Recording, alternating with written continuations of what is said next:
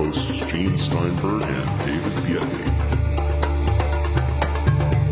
Technology, technology, technology. As a lot of you listeners know, David and I come from the technology business, and he's worked with me on my other radio show, the Tech Night Owl Live, and then we came together for the Paracast. And so we're very much interested in using technology, the best technology has to offer for paranormal research. But sometimes there are exceptions. Are there? And do we come from the technology business? Gene, I like to think that I come from the technology lifestyle. That's even more fun. Uh, and I'm not paying royalties to Apple for saying that. No, I'm someone who grew up playing with radios and and uh, anything I could get my hands on that had you know like knobs and made weird sounds. And when people ask me what I do for a living, Gene, I usually tell them, well, that's a hard thing to describe, but overall, I would describe myself as a technologist. That's what I do. I'm interested in lots of forms of technology and um, lots of different applications of technology and the design involved in uh, implementing technology in a way that humans can use it. And certainly, uh, is technology perfect? Well, well, of course not. It's a thing in evolution. We're in the middle of the story. We might not even be in the middle of the story. We might be somewhat closer to the beginning of the story than we want to believe ultimately. Well, I think we always believe that we're really close to the end of the story, and whatever we discover, whatever we learn, we think we have really reached the Holy Grail. And guess mm. what? It doesn't happen. I don't think so. Well, the thing that got me all worked up, Gene, there was a post on the forums in response to me describing to one of our other members the issues of the differences between radio reception technology and audio recording technology and in addressing the whole uh, subject of EVPs and voice recorders and why I don't believe that uh, certain voice recorders will work in the hands of certain people versus other people in terms of capturing EVPs. Anyway, there was this whole back and forth going on on the thread, and one of our listeners actually posted the unbelievable comment. Is this show? I'm going to paraphrase this. I'm not going to read it directly from the web page because I'll scream if I do that. But basically, it went along the lines of, "Is this show about technology or the paranormal?" as if these were two completely unrelated topics. What the heck is that, man? Is that what we're dealing with? Do people not understand that technology is the interface we have to any level of understanding of any aspect of the paranormal besides our intuitions? Well, we're certainly trying to quantify it and measure it, and certainly when, when you have situations where you have photographs of strange things, ghosts, UFOs, you use technology to analyze that material and see if it passes muster. Sure. But I don't understand why you would say, or anyone would say, that, and we're speaking to the collective you here, that this is not really good. It's just like, for example, if you're using a tape recorder to record noises or piano players that are ghostly. Now, if they don't register on a cheap recorder, you try a more sophisticated recorder and see if it registers on that. If not, a sound level meter, something. But the $10 cassette recorder, I don't think is going to do it. No, it doesn't have the kind of microphone that is sensitive enough to pick up the wide spectrum of frequency range that you want to in order to have the most data you can start with so that when you do your various filtration and isolation and signal enhancement techniques, the more information you start with, the better chance you'll have at actually getting some useful patterns out of that information or data. And in fact, you'd probably then want a very high resolution digital recorder. I would think so, given that they're going for two to three hundred bucks these days. See, uh, one of our recent guests actually made the comment that you couldn't expect any kind of standardization in audio recording equipment because somehow it was unreasonable to think that a person involved in doing paranormal research would have the wherewithal, the means, or the motivation to acquire a 300 or $400 field recorder. Duh. Are you serious? Do people not understand that it's all about tools? That that's what technology is about. It's tools that you use to gauge what's going on in the world around you. And the quality of those tools is going to have a very direct effect on the quality of research you do into said environment or surroundings. I, I, that people don't that they, that they would question that Gene. It blew my mind. I saw that message and I thought, how do I respond to? that? I mean, I know I, what I wanted to type that I didn't. I caught myself. I'm learning how to do that every now and then online. This is wisdom, of course. Uh, As you get older, you develop this wisdom. Instead of shooting from the hip, you kind of let it simmer for a while. This is when you get to be my age, and very few people in the universe are my age. I am ageless, of course. Then, well, I'm the kind of person who would also shoot off my mouth from the seat of my pants when I'm talking, for example, to somebody who's really obtuse, like a tech support support person for a company. They can be really nice, really pleasant, try hard, or they can be galactically stupid. When they become galactically stupid, I tolerate some of it for a while and then I sound more aggressive than you do. Really? This Just like takes a little bit longer to set me off, but I get there eventually. I, it's frustrating, Gene, because here we are. We're trying to have discussions about what have to be some of the most impenetrable, topics that one could possibly bring up. You know, politics, religion, and the paranormal. There's a just a sick triumvirate for you. And the thing is, you would expect just this base level of understanding that is our technology perfect? Of course not. Is it useful? Well, eminently so. All of the good things about our culture ultimately are somehow tied to some implementation of technology or appropriate use of it. And and that's of course a whole nother topic, appropriateness of technology and you know, not just using technology for technology's sake. I've told stories probably maybe not on this show, but somewhere, maybe just stories I, I, I rail around in my head and tell people uh, randomly, I, you know, about working in. I know you like, stop people on the street and you say, "I got a story for you. I got something to tell you about." Hey, no. come on over here. Have a cup of coffee with me. I'll have the tea. You have the coffee because I don't believe in it. Here's the story. I don't believe in the coffee either. So, you know, Starbucks is going to make no money on us. Thank goodness. I, the fact is that sometimes I'll have a Frappuccino once every month no, or no, two. No, no, we got, you see, now I'm going to bounce back and go, what the heck point was I going to make? I have no idea. that's terrible. No, no, no. Well, just the story about at working at Industrial Light and Magic and learning some really hard lessons about appropriateness of technology. There, there are some instances and situations where a practical effect is easier, more realistic, and more more efficient than an expensive CGI effect. That that's just the way things go, and that's really about working smart, right? You use technology in ways that uh, perhaps you didn't anticipate. You use technology in ways that break through certain preconceptions. That's certainly been my attitude about graphics technology and sound technology and, and, and I love this stuff. This is what I live for, man. I live for discussions about just about, man, just about any type of technology you want to talk about. I grew up going to industrial shows, trade shows with my dad. And he had a polyurethane factory down in Caracas, Venezuela. And we used to go to these shows that involved these massive injection molding machines that just basically spit out bottles. You know, and here I am, like 12, 13 years old, and I'm fascinated by the machines that spit out bottles because in our apartment, in Caracas, we had a vacuum form molding machine. I grew up with one of these things. When I wanted to make a diorama for school, I didn't cannibalize model part, you know, model kits and make parts out of that.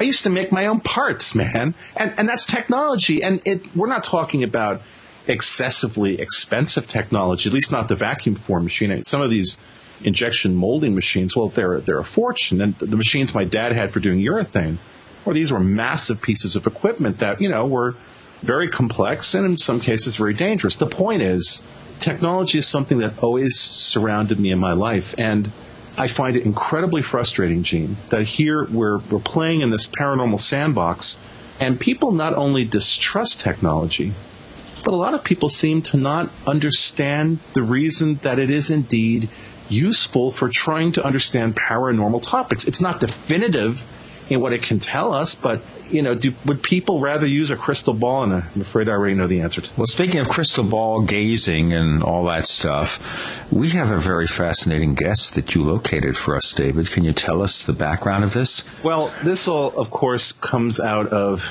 some things that have been said on the forums about. Oh, I don't even want to say. Well, we're going to say her name enough tonight, but the probably the most infamous and uh, ridiculous psychic slash medium in our current culture. Someone who I personally absolutely abhor. Just I hate this person because of what they do to serious discussions of these topics. This person decimates any kind of pragmatic, rational discussion of the psychic or medium realms.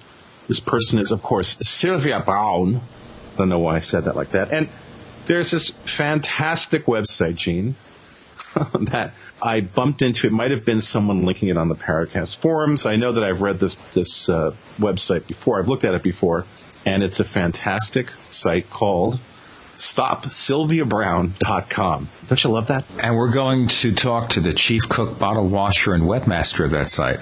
Indeed, we are. And his name is Robert Lancaster. Coming up next on the Paracast.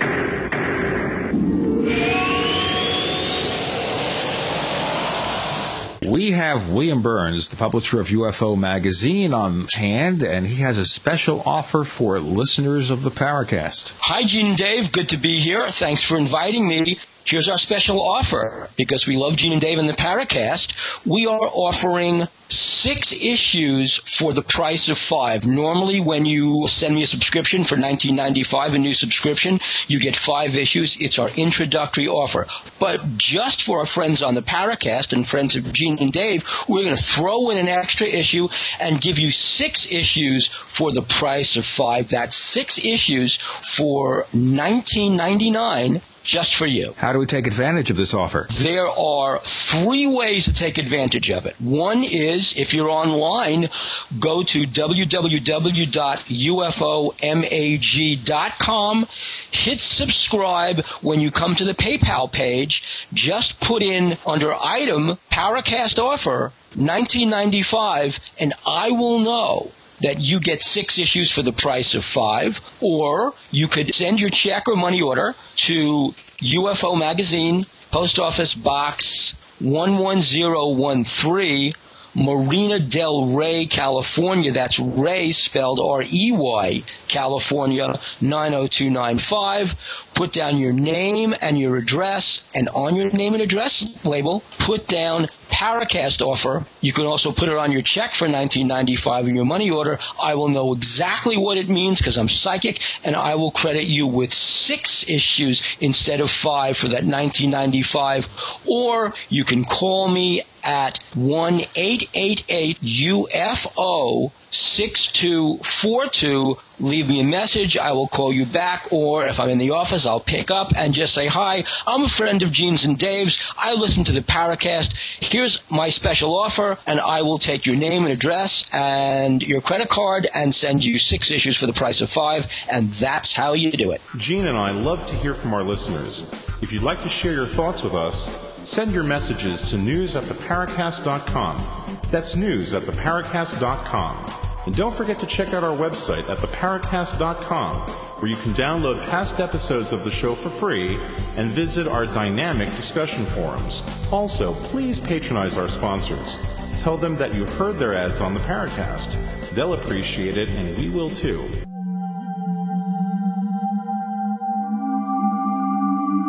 You've entered another dimension. You've entered the Paracast.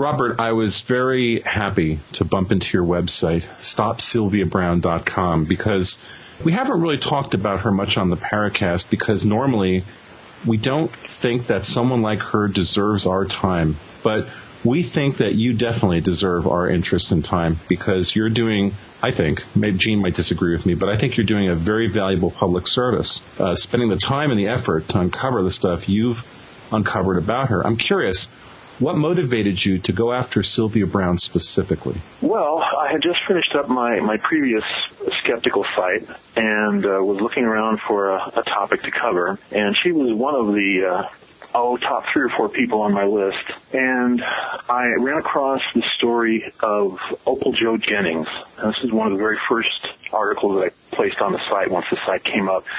Opal Jo Jennings a five-year-old little girl in Texas who went missing. And after searching for some time, her grandmother appeared on Montel Williams' show to ask Sylvia Browne's help in, in finding little Opal. And when she did, Sylvia Browne told her that little Opal was still alive, but had been kidnapped into sexual slavery in Japan.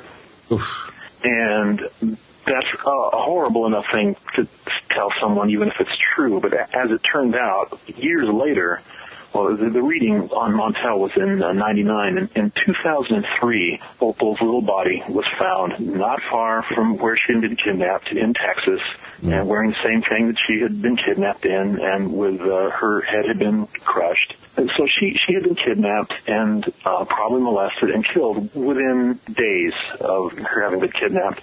And her family, especially the grandmother, had to live with the image of their little girl being molested over and over again in a foreign country they could not get to. I can't think of anything more despicable to do in a case like that than, than what she did. And that was the primary thing that pushed her over the top in terms of uh, my next subject matter. I think that would be enough to get anybody absolutely roiled up. Um, it, uh, the word that came to mind for me is heinous. It's just absolutely Yep. disgusting. That's certainly a straw that breaks any camel's back. That is terrible. That is terrible. Okay, so having heard this, you proceeded to. I proceeded to uh, gather as much information on her as I could. There, there were uh, a lot of skeptical pages here and there about her on the web, but no one had gathered all the information together and in one place. And, and I decided that there needed to be a sort of a one-stop shopping for all your Sylvia Browne facts, and put that together. And uh, in uh, late November of uh, 2006, the site went up with, I think it was three articles to begin with. Are, are you the source of all the stuff that's on there in terms of the writing? In terms of the writing, yes. Other than the um, the emails, I publish emails that I get from from people when I think they're they're pertinent to the, the mission of the site. And of course, those are written by whoever is corresponding with me. But I, uh, even in those, I write the opening and, and closing uh, piece to the article. But all the other articles are written by me. And uh, the tone on your site, Robert, is is really fair, and it's in many ways really objective. Even though obviously your interest in this is highly subjective, I think that reading your tone and the way that you sort of frame the emails that you get, and, and man, there's just an insane pile of stuff that people have sent you, and we're going to get into some of those details. But I think you've been really even and and sort of calm about all this. I'm curious though to digress for a moment. You said that you got into doing this after you had done another skeptical site. I'm wondering what was that? Uh, that was my, my first skeptical site, which was www.stopkaz.com. And Kaz was a woman who, well, I, I fell into this whole story when my mother uh, told me and, and my uh, then fiance about a woman named Kaz DeMille Jacobson who had uh, spoken at her church the previous Sunday. And the story that uh, my mother related to me of uh, Kaz's story was just so fishy. It was just just totally beyond belief. But my mother bought it, and, and so did the people in her church. The, the story consisted of her being the illegitimate grandchild of the famous film director Cecil B. DeMille, and uh, the illegitimate child of, of his daughter and Peter Lawford, the actor, and that she was uh, hundreds of millions of dollars uh, in, in her uh, in her wealth, and she had produced Academy Award-winning movies and Grammy Award-winning albums, and it went on and on. But then the, the, the piece de resistance of her whole story that she would tell in front of churches was that she was in one of the towers of the World Trade Center on September 11th, 2001, when the plane hit. And she has this absolutely towering inferno story that she tells of being trapped in an elevator and things burning around her and they climb down the ladders on the side of the elevator shaft and it goes on and on and on. She rescues some people and uh, she escapes the building just as it, as it crashes down and then she is hospitalized and goes into a coma and while she's in the coma she dies and for I think she says 18 minutes she was dead. And during that time, she went to heaven. She met with Jesus and with God and some of the apostles and saw all sorts of fantastical things. They gave her a mission to come back to earth and tell everyone about. And when she woke up in her hospital room, she had a rock in her hand a rock that was given to her by Jesus. So she was between a rock and a hard place. That's terrible. That's that's one way of looking at it. Okay. Anyway, she she would tell this story in front of churches, and they would take up donations and give her money, and and the whole thing was was utter nonsense. But people would buy it because she was doing these things in, in the name of God, and they would think, oh well, no one's going to be saying these nice things about God and lie to us, hmm. and so they would they would buy her story, and I would have let the whole thing just drop when my mom told it to me, but the, fact that, that she was making money off of the deaths of all those people that, that, that died on that day and that, that huge tragedy that she would she would use that to con people out of money just offended me greatly and I dug into her story and found um, absolutely no truth to any of it. She wasn't related to the DeMilles at all, and, and, and there no truth at all to any of it. And I finally got a hold of the DeMilles, who confirmed that she was not part of the family, and uh, they didn't know of her, and they had been uh, sending cease and desist notices to her to stop claiming that she was one of them. And once I had gathered all this information and took it to my mother and showed her the, the facts and, and the lack of evidence of, of anything that she claimed, and I did that primarily because the woman was coming back to speak at their church again, and, and I wanted to stop that. And so I showed the evidence to her. She was concerned about it. She wasn't totally convinced, but she was concerned. We then took it to other people in her uh, church, the elders, I guess, and uh, they canceled the uh, the appearance that this woman was going to have at their church. But while talking to them, one of them said something that really, uh, really floored me.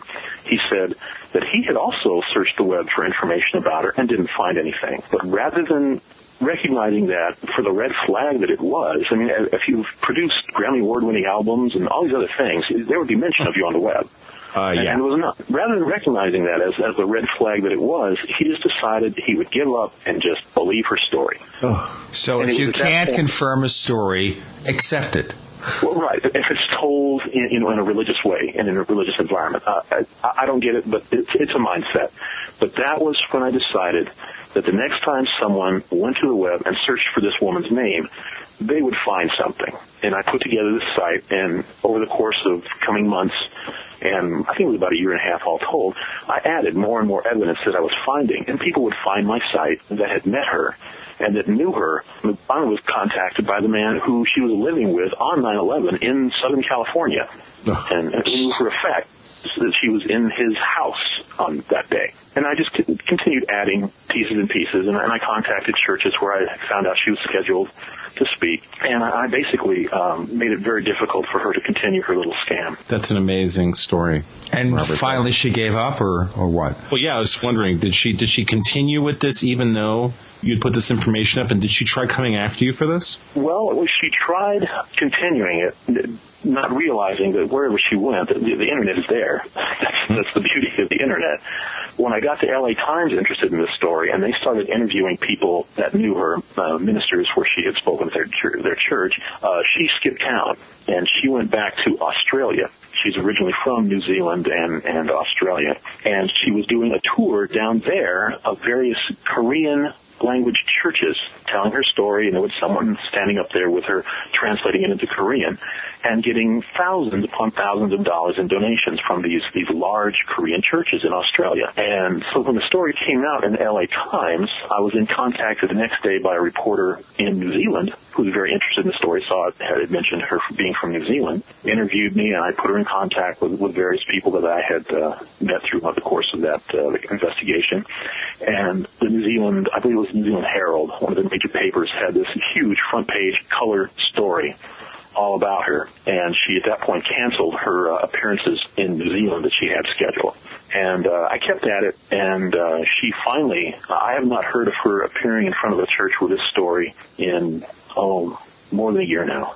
The the internet is a really amazing thing, and I don't want to take us completely off track, but there's a very well known guy in the computer graphics industry who was making claims about uh, the Clio award he had won, and I went to cl- the Clio website, and they have a database, of every award they've ever granted. Explain sure what enough, the Clio Award is, David. Well, it's a, it's basically an award given for uh, creative excellence in the world of primarily advertising and media related advertising. You know, this guy had been making this claim for years, and I went and discovered that indeed this was uh, in no way true, and went to his Wikipedia page and uh, corrected that little mistake. This was a guy who was well known in the computer graphics business for basically misrepresenting or, or not telling the whole truth behind a number of things and innovations he claimed to have come up with. So it's not like the paranormal world is the only place we see this. We, of course, see this all over. Any place where people can make money. And, and that's re- really what this is about. And ultimately, Robert, I guess you've come to the conclusion, not to like, you know, sort of jump right to the end of the story, but it clearly appears, I think, to many of us that that's what Sylvia Browne is about as well, right? I, I fully agree. For, for example, she has made uh, claims for years in, in many of her books that she has a master's degree in English literature. And all you have to do is listen to the woman speak for two minutes and, and you can figure out that's probably not true.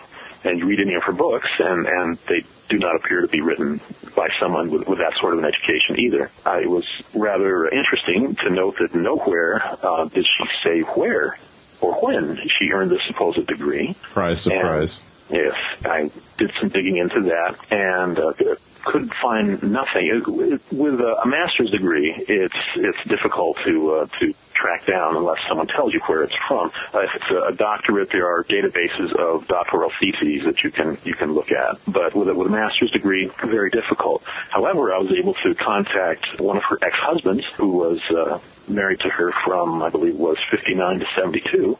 And as far as he knew, she had only been to college uh, one year. And so I put that on the side as part of an interview with him, which did not please her at all. And then she, through a third party, sent me a transcript of three years of college she had done back in, I believe it was Missouri. It was three years with very poor grades, and she didn't even get a bachelor degree in, in those three years. And so she is still, uh, she has yet to send any proof of this supposed master's degree anywhere. And she, in one of her books, she mentions the university that it supposedly was earned at, but that, that university doesn't exist. That's not uncommon, by the way, in the UFO field either.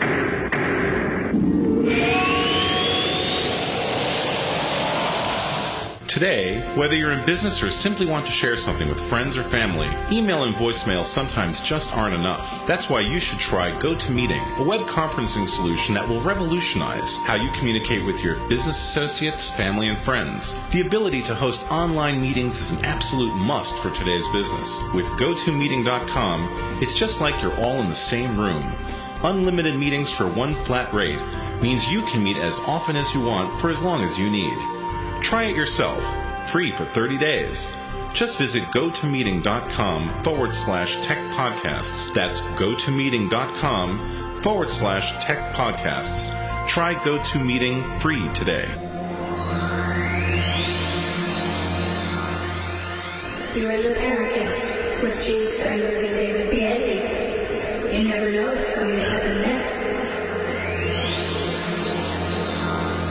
You're in the Paracast with Gene Steinberg and David Biedney. Robert S. Lancaster, who runs StopSylviaBrowne.com, is here to tell us how he got into this quest. Yeah, there have been situations over the years where people in the UFO field claim to have doctorates and all sorts of degrees, and you'd investigate and find out those degrees vanish with a haze, or they spend $25 for the mail order degree. So maybe here she has the mail order degree. That's a possibility, but it, it so, if so, she's, she's not uh, fessing up to that either. She didn't exactly send you a copy of that. Now, you uh, you mentioned that you got a hold of one of her ex-husbands. There is an interview on your website with him that's really, really fascinating, and that I I think gives us a very interesting little window into her world. Do, do you feel in interviewing him that he wasn't telling you things out of a sense of spite and malevolence? I mean, do you feel that he was being honest? Um, I obviously can't can't know for certain, but I, I felt that he was being very straightforward with me. I had originally contacted, and this is Gary Dufresne, is the man's name, and I originally contacted him by phone and spoke with him very briefly, and he and he, he gave me a, a few comments and, and uh, was interested in what I was doing, but was not really interested in being quoted on the site at all. or coming forward in, in any way. And but I left my number with him and, and asked him if he ever changed his mind to to give me a call. And what changed his mind is one of the major breaks uh, on the site was this past January. Shawn Hornbeck, the the boy who had been kidnapped when he was, I believe, 11 and uh, found alive when he was 15 and made major news all around the world. That, that very day that, that Shawn and the, the other young young boy was were discovered and uh, rescued by the police, I got an email on my site uh, from someone that said Shawn Hornbeck was found and Sylvia Browne once said that he was dead. And this is this is the beauty of this kind of site, and the same with the Stop Caz site. It, it, it invites people with input to send it to you. People who would not come forward themselves, maybe they don't have uh, web skills or whatever. They'll send it to you. You can research it, verify it, and put it on the site. So I researched and found it, and, and I found articles indeed where um, Shawn Hornbeck's parents, uh, the, their name is uh, Akers, had appeared on the um, Montel Williams show back in uh, February 2003 and Sylvia Browne had told him that uh, Shawn was dead and that uh, he was buried between two jagged boulders and, and 20 miles southeast of where they lived, and it went on and on. And I found newspaper articles that, that, that quoted this, and of course the, the, the front page news that day was that Shawn was indeed alive. So I put together a brief little article on that and put it up on the site, and uh, that just snowballed tremendously. I got calls from uh, CNN, from uh, Bill O'Reilly. It was mentioned on uh, several uh, large radio shows and, and television shows. Caused her a, a lot of problems that, uh, that she was uh, once again being, being called on the carpet uh, for something. And before the internet, this this really wasn't possible. Right.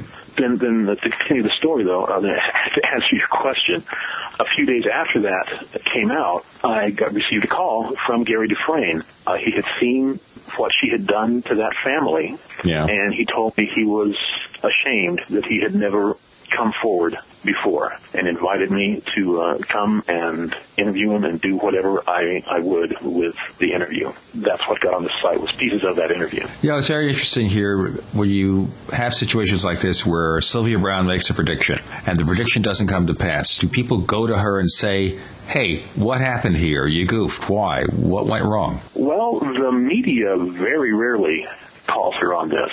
Montel Williams, who, who gives her basically a, a one-hour infomercial free every week, uh, doesn't question her about these things. Uh, Larry King wanted to question her about the, the Shawn Hornbeck incident, but she turned him down. She turned down uh, a lot. She turned down uh, Anderson Cooper of uh, CNN wanted to talk to her about it, and she turned that down as well. She she disappeared for a while, and she canceled some of her uh, engagements on Montel, and they didn't tape uh, any of her segments for a while. She uh, she doesn't like talking about mistakes like this. Uh, the only other time I've, I've seen her called on the carpet at all was back in oh gosh uh, January 2006 when she was a guest on uh, Coast to Coast AM with uh, George Noory, and uh, that happened to be uh, just by coincidence the, the same night that the Sago mining disaster um, had come to a, a conclusion, and they had erroneously reported on the news that the I believe it was 13 miners that were that were uh, still missing had all been found alive. Of course, everyone was very overjoyed by that, and George Noory was uh, talking about it in his opening segment, and then Sylvie Browne came on. And he asked her if that news hadn't come out, would she be worried about the miners? And she said, no, I knew they'd be found. An hour later, as you probably know, the, the news was corrected that of those, I believe, 13, only one of them was alive. The rest were all dead. And when he asked her about it, and I give him credit for uh, asking her, wait a minute, didn't you say they would be alive? And she said, no, I just said I knew they'd be found. Oh. I didn't say found alive. And, and that's the that's the way that she weasels out of things. So that's that's one of the few times I've ever seen her confronted uh, by the media. Well, here's the thing, Robert. So here's this woman who gets on to Coast to Coast, has the one hour soapbox every week, like you said, with Montel Williams, gets on the Larry King show. How did this person gain this level of notoriety? Well, for a while, she wasn't known on a national scale, and she was uh, she runs her, her business out of Campbell, California, which is up around San Jose in uh, mid North California. And uh, she became sort of a local celebrity and was on um, a local news show there, a talk show called People Are Talking. And she was a guest, a frequent guest on there for a number of years. But it, wasn't until she got onto the Montel Williams show and they struck whatever deal they struck that uh, she really took off because that, that gave her national exposure. And uh, she became uh, more and more popular because, well, for one thing, Montel has has a persona, whether it's true or not, uh, or uh, accurate or not, he has a persona of a very straightforward and honest guy. And so if he has her on a show, she must be legitimate. That that is what a lot of people get out of that relationship. They they they think the world of Montel, and so um, Sylvia Browne just uh, just by association must be uh, admirable as well. And so she got on that show, and that ended up after a while being a weekly gig, and that that gave her more and more prominence. And she started cranking out the books, and and she cranks out like four books a year now. Does she have a cranker who does the cranking, or does she do it herself? She claims to do it herself, although some of her books have a co-author um, named on them. I, I myself have doubts that, that she writes them, but I have no proof of that. I'm going to guess there's a whole lot of the good old copy and paste routine happening. Looks like there's a lot of repetition. Oh, an awful lot of repetition. So what she does here is grab stuff out of older books and mix them with newer books and come out Right. with a mixture of homogenized book. Uh, Right, and even her her fans mention this kind of jokingly. Well, I've read th- most of this book before, and they, they don't realize they're they're being taken for a ride. Well, are they being taken for a ride, Robert, or are they just willingly getting on the dumb bus? I mean, or where do you draw that line? I refuse to, to think of, of people that, that buy into people such as Sylvia Browne as as being dumb. All right. Um, I I hear people say about this site and uh, about things like this in general. Well, if they're foolish enough to buy into this, it's their own fault. Just let them. Well, supposedly she said that, right? I, I mean, that sounds like that came out of her mouth. Well, exactly. In, in, in that uh, interview with her ex-husband Gary Dufresne, he, he quoted back before she was working as a psychic, she used to um, do like tarot card readings for uh, for friends at parties that they would throw. And he noticed that people, well, some people were getting really into it and were really uh, buying into it as, as being something legitimate. And after one of the parties was over, he said that he asked her, "Why why do you do that? They're they're buying into it and uh, they're really believing that, that you're doing something here." And she told him, and I'm paraphrasing, I don't have a quote right in front of me, but she she told him, if they're stupid enough to to buy it, I'll sell it to him. Is basically what she said, and I I believe that that is pretty much her motto ever since. Now, you've got a guy like Montel who is giving her this continued exposure and a regular platform to work from, which obviously that that network television exposure is working real well for her. Um, doesn't he have any concerns about all of these uh, messes she makes finally catching up to him? And doesn't he feel like he's going to have to respond and take some level of responsibility for, for these uh, complete, absolute disasters that she's engaging in? I would hope if the man has a, has a lick of conscience in him that, that he would be worrying about that, but but he has uh, has not shown that at all. When is there accountability on commercial television anyway? Really? But your only accountability is, is to the bottom line and, and the ratings device and, and a means of bringing more people in to buy her books. So the thing is, at this point, Robert, uh, we're wondering what have your interactions been with her quote unquote people? I mean, you can't just put a website up like this and not have her respond, we're assuming. So what kind of organization backs Sylvia Browne up? Well, she, for one thing, she uh, has founded a church. The name is Novus Spiritus. It means New Spirit. And uh, that church uh, has an organization of cardinals and ministers and prelates and uh, I, I don't know what all ranks she's given to this. This is a tax exempt or a religious organization? Yes. Oh. And it's a, it's well, actually it's a 501c3, and they take donations and, and but I, I have been in contact with some of her uh, cardinals through uh, email as as well as uh, her business manager, and uh, they they have sent me uh, rather rather angry emails, and I've asked their permission to put them on the site, and I have, and then I uh, take those emails apart and say what I think about them that's basically all the interaction I've had with with her people. I've I've had a lot of interaction, however, with some of the ex ministers within the Spirit people who felt that they caught on to what was really going on and left the organization and uh, contacted me after finding the site. Some of them uh, told me that when they first found the site, they were they were furious with me and, and thought that it was horrible. And why was I doing this to, to such a you know godly woman? And then they you know woke up to what was going on and uh, realized uh, or came to the opinion that, that the site was correct and contacted me and, and have given me um, insights into the organization and some of the people therein. Those people haven't suffered any kind of legal repercussions from that organization, kind of the way that Scientology people who leave, who later try to reveal things, end up getting all sorts of legal pressure from the, the main organization. Right. Well, whereas Scientology is, from, from what I understand, extremely litigious, Browne, from what I can tell, likes to threaten litigation a lot. Uh, I don't know when she follows through with it. For example, uh, after my site had been up uh, for a while, and um, not long after the Shawn Hornbeck thing was was broken on my site, I received a letter and email from her attorney uh, stating not that anything on my site was was inaccurate, that uh, she felt that I was violating her copyright, uh, her trademark rather, of her name. And they said that I must take down the site. Uh, uh, I can no longer use her name within the domain of the site. I could not say stopsylviabrowne.com. Mm. And this was, was utter nonsense because I, I'm totally within my rights within uh, fair usage and, and uh, all sorts exactly. of uh, other reasons to, to, to use it. And there's, there's lots of sites out there, uh, you know, Ford sucks or, or, you know, we hate Bush.com or whatever. You, you can He's a public figure. He's a public figure. Right, exactly. A public figure, you can do a lot more than you can with just a private citizen.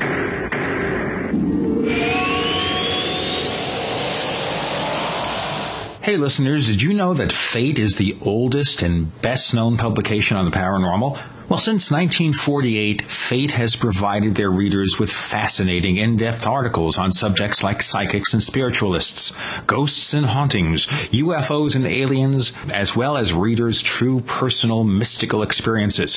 For under $20, you can keep up with all the latest information. To subscribe, call now at 1-800-728 2730 or visit Fate's website at www.fatemag.com. That's 1-800-728-2730 or www.fatemag.com. So what are you waiting for? Your fate awaits. You're in the Paracast with Gene Steinberg and David Biedney. You never know what's going to happen next. Thank you. You're in the Paracast with Gene Steinberg and David Biedney. I guess we are public figures to some degree, and we're talking to Robert Lancaster, who runs a site called StopSylviaBrowne.com, and it looks like that Sylvia Browne is not doing much to stop you. Well, after receiving that uh, letter from her attorney, which was actually pretty laughable, and and uh, one of the things that I, I, didn't even bother to point out, I don't think, in, in the article is I, I put the letter up on the site, and uh, the, the attorney misspelled Sylvia his name two or three times within the, the letter. That's, that's how I, I had actually several attorneys who followed the site contacted me and, and asked me, please, please let me write the response to this. And so uh, I, one of them did, and he wrote a, a brilliant uh, reply and uh, that went up on the site as well as being uh, sent to uh, to her attorney and to her. And that's the last I've heard from them about it. Mm. So uh, they, my guess is they knew that they had no right to make me take it down, but it didn't cost them anything to try and scare me into doing it. And uh, right. who knows, I might have been foolish enough to accept that. now, was not. Well, so here you are, and you're obviously doing really good work, Robert. I'm gonna I'm gonna probably thank you more than a couple of times during the uh, length of this show because I to me, it, it seems like you're a guy who really puts your money where your mouth is, and you're doing the hard lifting. You're you're putting everything up in a way that again seems very objective. Your editorial voice is extremely calm and collected. I mean, if it were me, I'd be putting up Photoshop pictures of her with, you know, uh, satanic creatures running around poking her with pitchforks. And those would be the um, kind pictures. Yeah, exactly. Those would be the, the easy ones. I mean, you're you're really approaching this with an, with sort of an even hand, and you're to be commended for that. Now, well, well thanks. I, I specifically try and, and, and maintain that tone, and believe me, it's not always easy to, to maintain no. that tone. But as I said earlier, there, there, are there are websites out there which have pages about her, and, and a lot of them take the route that, that you're discussing. They they they are very harsh with her, uh, deservedly so. But they, they call her names and make fun of her look, and, and that's all well and good. But but you end up just preaching to the skeptical crowd because the people who actually believe in her and respect her and love her, they're going to read the first sentence of that and they're going to click the button and, and go to the next page. They're never going to read and, and get the uh, the information about why they maybe should not believe in her. That is the main reason why I've taken. I've tried to have a very calm and level tone. Just go with the facts as I see them and express my opinion. But whenever I express my opinion, I try and make sure that I state that it is opinion, right. and I invite people to, to send me their, their comments. And so that I think is part of the success of the site. I don't insult people. I don't insult Browne other than saying that I don't think she's what she says she is. And uh, just put the facts out there and let them come to their own conclusions. Can you tell our listeners, I'm sure we're all curious about your background. I assume you have a day job and that you don't spend 24 7 trying to stop Sylvia Browne. I'm uh, I'm a computer programmer. I've uh, I've been one for oh, about 30 years now, and I live here in the Los Angeles area with uh, my wife and uh, children, and just uh, an average guy until I get in front of a computer and start uh, hammering out an article about Sylvia Browne. well, programmers are dangerous, man. You're, you're, and I've known more than my share of them. The preamble that you didn't hear, Robert, is where Gene and I are talking about how we're both technologists, and we've both been involved with the computer industry for a long time. So I, I know how you programmers are. You're a tenacious bunch at, at the least. now, here's the thing that I was going to ask you before, though. Um, you've got this site. It's got high visibility. It's very objective. Have you been on Coast to Coast with George Noory? Have you gone on there to present your argument? Have you been on the Montel show? Have they contacted you to come on? I have uh, emailed both the Montel show and the George Noory show and have uh, suggested that I, I might be uh, an interesting guest to have on and discuss this topic. Mm-hmm. I have heard back from, from none of them. Ugh. Why am I not surprised? It's terrible. Well, George Noory, actually, uh, I've uh, I've got a clip of him, and I've actually put an article up uh, recently about it, where someone had called in the show uh, long after the whole incident with the Sago mining foul up, and asked him, "Gee, how come you're not having Sylvia Browne on your show anymore?" And and he actually straight out said that he has great doubts about her, and he talked about the whole Sago mining disaster and uh, he said that if he ever has her on the show, he, he has made the decision not to ask her on the show since then. And if he ever does have her on the show again, he says he's going to really uh, uh, give her a hard time and uh, give the uh, ask the hard questions. And I'll believe that when I hear it, but uh, it yeah. would be interesting to hear. Yeah, well, I, I don't think that'll be happening anytime soon. Uh, no. They no, that's just kind of crazy. Um, now you've got these people going on the Montel Williams show, and you know, like you said, she's on there once a week are they screening their audience in a way where they're not letting people come back to call her to task on bad predictions she made? I mean, how do they manage that kind of a situation? Uh, I'm not aware of any screening. Uh, I know of some skeptics who have uh, actually gotten in and, and, and watched the taping. Not to my knowledge. Um, they they may um, screen people out and not let them back a second time. Well, actually, no, that's not true. I know people that have been there multiple times. So, to, to my knowledge, there, there's no screening going on of, of the audience members. I assume there's screening of the questions, however. Not to my knowledge. Now, there are there's a difference between the people who stand up in the audience and get a chance to ask them ask her one question, and the people, the guests that come on and, and describe. Uh, their house is haunted or, or whatever, then ask Sylvie about right. that. Those people, I'm sure, are screened and because they go out and film segments about them to, to play before they ask Sylvie their questions. But the audience, to my knowledge, that they do not screen the questions. However, you, you only see a fraction of the questions that were asked. You know, most of them end up on the editing room floor. Well, that's really true for any of these psychic TV shows, right? I mean, the, what you end up seeing is culled from many hours of actual shot footage, and they leave all the cold stuff out, or most of it out. It's that's you know they're, they're in the business of, of selling Sylvia Browne at that point, and they, they want to show her in the best light possible. Well, but here's the thing, Robert. I mean, is she so sellable? Is this a woman who is so media savvy that she's been able to perpetuate this? I mean, are there potentially other psychics and mediums who might be more legitimate and maybe have a better stage or TV persona?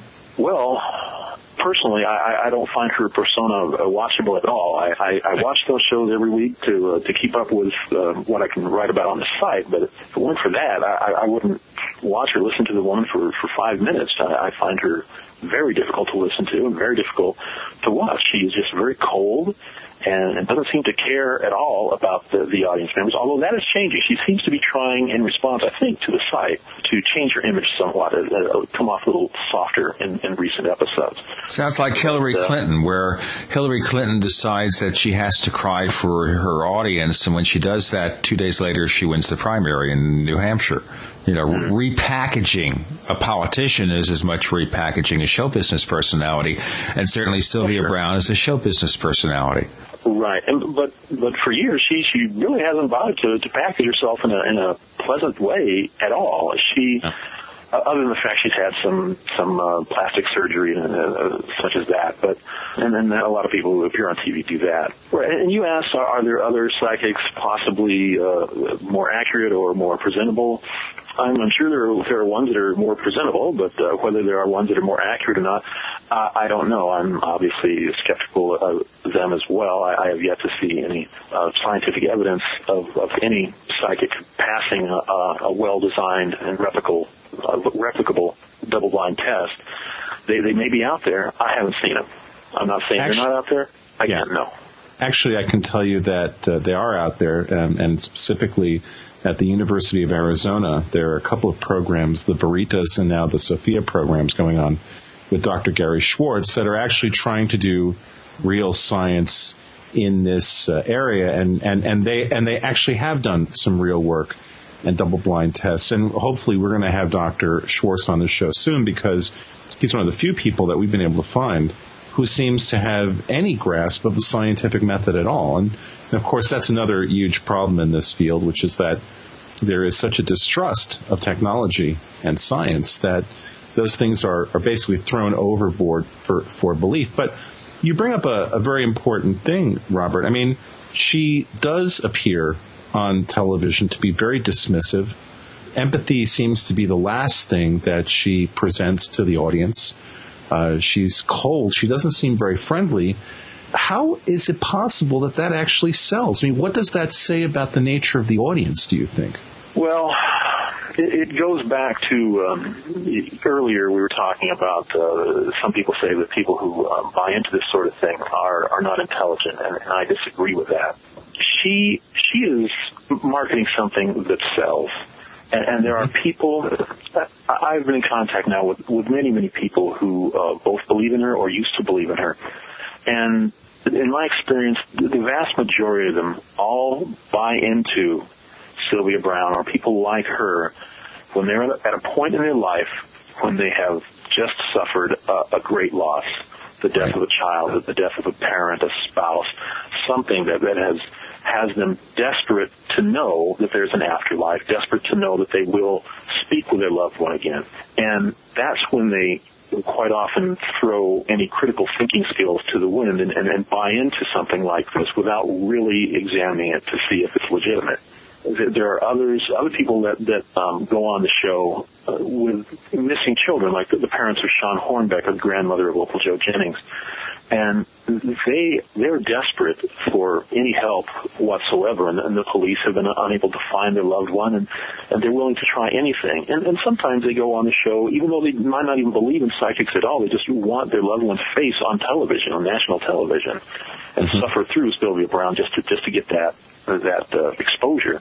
But, but these are all people at very vulnerable points in their life, uh, desperate for, for one thing or another. There's some that, that are on there who uh, have um, medicine has failed. They're they're uh, dying of, of um, some incurable disease, and, and can Sylvia Browne help them? They'll they'll give that a try, and it, it's sad, but this is how she makes her living is by exploiting um, vulnerable people. Now, how does she get paid for this stuff? Because you go on TV, in a situation like this, as a guest, you probably don't get a check from that, or if you do, you might get scale. So, how does she make the larger part of her money? Does she get donations? Does she charge for individual readings? What readings? Well, uh, I, I assume she gets scale when, when she appears on uh, on the on the shows, but where she gets her money uh, is both from her books. She has, I'm looking at them right in front of me right now. She's got more than 40 books that she has written or someone has written and slapped her name on them that she's getting royalties on. Uh, she has the, the income from her church, although that's that's uh, a bit foggy as to how much and, and who gets what. But she gives personal readings. Now this this is where it really adds up. She claims, and uh, believing anything she claims is is kind of uh, risky, but she claims that she does 20 readings a day, average. She charges for her phone readings, which are her least expensive readings, $750 for a 20 to 30 minute phone conversation. And I've, I've heard tapes of a few of these, and, and I haven't heard any of them go longer than 21 minutes. She says 20 to 30 minutes, and it's 20 minutes and goodbye. So if she does 20 readings a day at $750, that's $15,000 a day. Wow. Just in those readings. We're in the wrong business, David. How about we start a new service here where you give the readings and I'll maybe handle the cash register and we'll split the take at the end of the day. There you go. It's, it's, at the end of the year, even if she takes months off for vacation, that, that adds up to over, uh, I think, $3.3 million just from the readings alone. She does from the phone readings alone. She also has um, in-person readings, which uh, are more expensive. I've, I've heard they're two thousand, but I haven't confirmed that. She has uh, once or twice a month what they call a spiritual salon at her uh, headquarters, and up to 40 people each pay a thousand dollars to come and spend a few hours with Sylvia Browne and her ministers, and they get to ask Sylvia Browne, I think, three questions at the end of the day. So that's 40 grand a couple times a month you know, times however many months she does that. She has cruises where people pay thousands of dollars to to go on, on a cruise with Sylvia Browne, and she gives her little presentations in, in front of them at, at uh, certain points in the cruise. She has a lot of irons in the fire, and she's getting money from a lot of directions. There was actually a really good um, article I saw online about, I think it was in the British media, I might be wrong about that, about someone who took one of her cruises and had all sorts of really, really fascinating stuff to tell in terms of behind the scenes stuff and the way that they saw her treating the people on the cruise. It was just really disgusting. And then there's a fantastic article linked from your site about someone who had $700 phone reading, a gal by the name of Janet McDonald. That's a salon.com article. And that's also very, very telling. You have a lot of really good links on the site, and anybody who's listening to the show should definitely go check out the link section of your site. There's lots of good stuff, and then of course, I think we should probably mention uh, the son she had with Dufresne, Chris Dufresne, is following in the family business, eh? Well, they they have uh, two sons. There is Paul Dufresne and uh, Chris Dufresne, and, and Paul, I guess, tried the psychic game early on and couldn't sell it, or, or what for whatever reason stopped doing it. Chris, however, has continued doing it. His rates uh, have recently uh, risen to five hundred dollars for a 20 to 30 minute phone conversation. And I've, mm-hmm. I've gotten a lot of email from people who are very disappointed in their readings with Christopher Dufresne. Doesn't quite have her suave presentation style. well, um, that's part of it, but I, I think, uh, and not that she's suave in any way, shape, or form, but uh, he doesn't have the, the Montel presence, and he hasn't been doing this for 50 years and isn't as uh, aggressive at uh, saying that, that he's right about something. Because cold readers, which is what I believe Sylvia Browne to be, they'll say something, and if you don't buy it, they'll tell you that you're wrong. You have yes. uh, someone named uh, Sydney in your family, uh, and no, no, I don't. Yes, you do. Go home and, and ask, you know, your family. There's someone in, in your ancestry named Sydney. I, I know it. Well, it sounds good and, with the audience, but of course, when they go home, they'll realize there may not be a Sydney, or maybe there is. Maybe everybody has a Sydney in their family, and she's just doing it that way. But that's something where there'll be no accountability. We'll have to account for this, by the way. This is the first hour of the Paracast with Robert S. Lancaster, who runs StopSylviaBrowne.com. We will explore it further on the other side of the hour. And before we split for hour number two, I want to remind you coming next week on the Paracast, two full hours with Brad Steiger on the Paracast.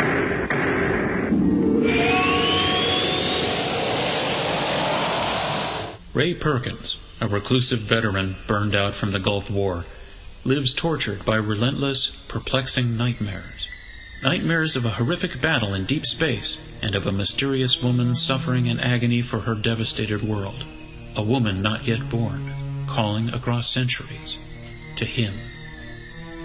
Then, a coincidence leads him to his destiny, his chance to alter the universe. Attack! Attack! Of the Rockoids. The former fiction editor for Star Wars and Indiana Jones, Robert Simpson, writes The soul of the novel Attack of the Rockoids lies in its heart and passion for building a convincing tale of a love that spans the galaxy. A thrilling story. Attack! Attack! Of the Rockoids is available now.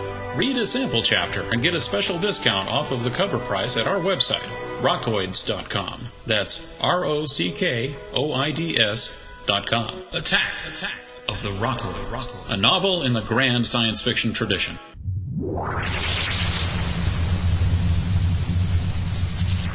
We want to hear from you. If you have a comment or question about the Paracast, send it to news at theparacast.com. That's news at theparacast.com. And don't forget to visit our forums where you can talk to fellow listeners and Gene and Data.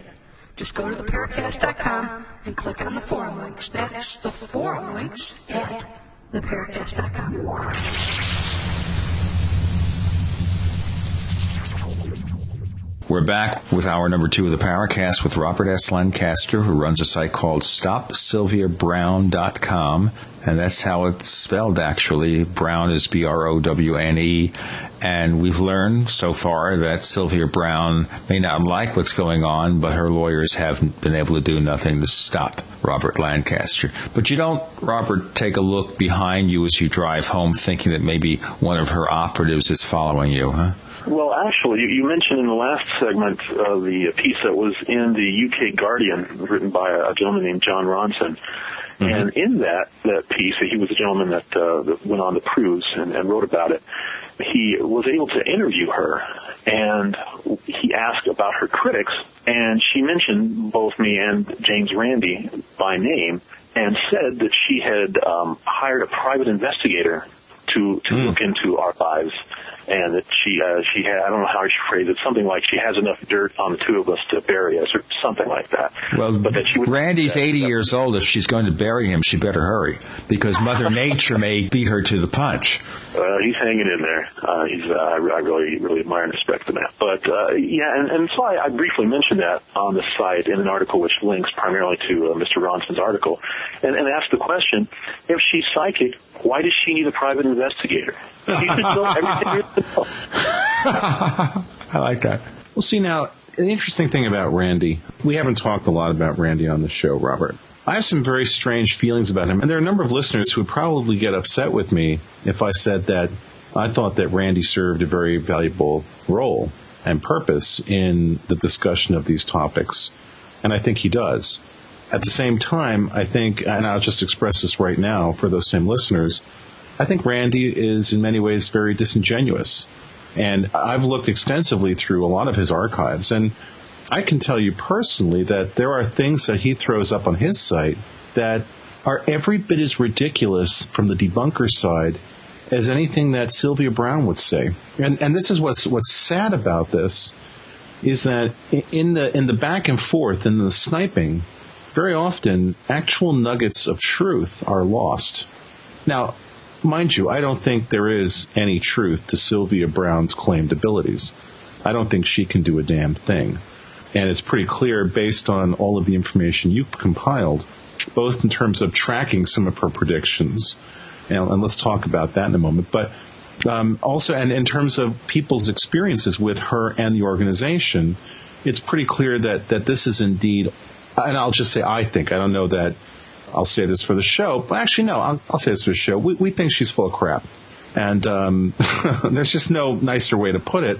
Yes, um, that's being charitable, extremely charitable. Well, well, the problem here is that she really does make any sober and rational discussion of these topics really difficult. She is constantly pointed to as the negative example. And others point to her as the positive example.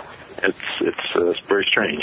But back for a moment to your, your comments on, on James Randi. As I said, I, I uh, really respect the man. I, I've met him. I've, I've eaten meals with him, spoken to him a number of times. I, I have a lot of admiration for him, and I think that what you uh, what you said about we all uh, owe him a debt of gratitude for some of the things he's done. I think it's very true. He is he is thoroughly debunked some people that that deserve debunking. Absolutely. doing it before before anyone else was was really on the scene doing it, and, and others of us are are sort of standing on his shoulders at this point. Well, I remember um, Randi when he was doing a radio show where he actually, when Long John Nebel, I believe, left his original surroundings on WOR radio. This is back in the 1960s, late 1960s. Randi did the same kind of show for several years. And at that time, I knew him casually. And as a matter of fact, I interviewed him a couple of times when I was working at a radio station in New England. And we seemed to have a pleasant association at that particular point in time. Then later, he got involved in the skeptical movement. And I think he became a little bit too dogmatic about some things. And that's where, for me anyway, I lost some respect for him because I think you could move too far in one direction and that does not help your case. Well, he he can be harsh at times. There's, there's no doubt about that. And his his approach in his uh, articles that he writes for for the, the James Randi Educational Foundation, he takes a very different approach than I do, and and they, they both work in, in different ways and for different people. But as I said, a lot of respect for the man and, and for what he he did with uh, Uri Geller and what he did with Peter Popoff. Uh, supposed faith healer back in the 80s. Mm-hmm. Uh, I, I just, I salute the man. But just from what, what little experience I've had these past few years with my skeptical site and the interaction I've had with a lot of people, there are the people that are, that are very vicious about their defense of uh, the topic that, that I'm skeptical of. And I would imagine if I had been doing that for as long as James Randi's been doing that, maybe maybe I'd be a little harsher in my tone as well. I, I really can't say, but um, I, I can't say enough good about the man. Well, then that's fair. But let's get let's get back to Sylvia Browne, the topic of this discussion today. And and by the way, uh, this is a bit of a different show for us, Robert, because um, typically on the Paracast we, we try to talk about topics that we consider to be examples of legitimate paranormal quote unquote events. And sure. trying to trying to create some kind of a middle ground. And it's kind of strange in that sense because we, we, we approach things from a skeptical point of view but at the, at the same time, you know, regular listeners of the show know that, for example, I've had a number of really strange paranormal experiences, personal experiences, many of them shared with other people.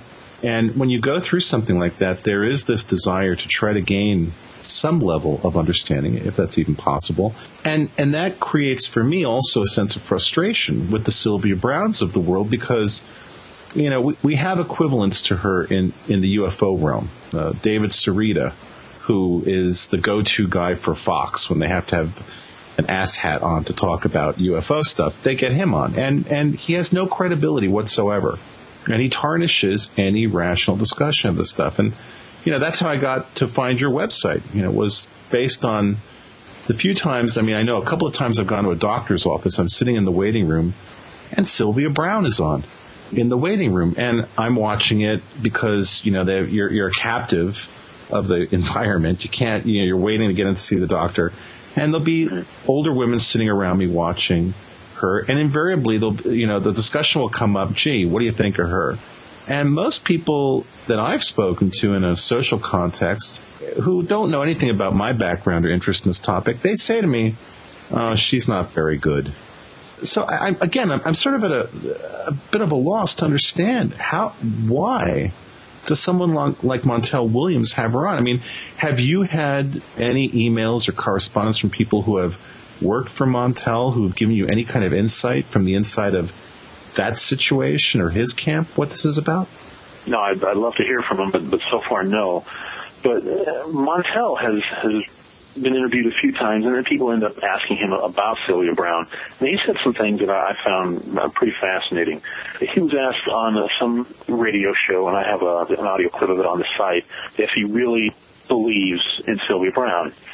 And he said, I've said it over and over and over again, I don't believe in psychics, but I believe that Sylvia Browne is just highly intuitive now that that makes absolutely no sense whatsoever because how would intuition be able to tell someone um, what you're going to be uh, in your next life, what you were in the past life, uh, that you're going to have uh, three boys in four years, that you're going to meet and marry a guy named Fred. What does intuition have to do with any of that? Or what what your spirit guide's name are is, or how many uh, guardian angels are watching over you, and what their names are. This is intuition to him. It, it makes no sense. He, uh, to my to my way of thinking, he's just trying to justify having her on, even though he doesn't believe in what she does. It just seems odd, though, that he wouldn't try to go find somebody who's potentially, we're not saying definitively, but potentially more credible and maybe just a tad more capable than she is because it seems to me that she's not capable at all. I mean, there's a disconnect there that is still, a, you, you, almost wonder, I, I mean, this is going to be silly, but you almost wonder, gee, does she have something on him and sort of has him by the short hairs? I, I, you got to wonder. well, since he's bald, I guess there are no short hairs, but let me make this very short.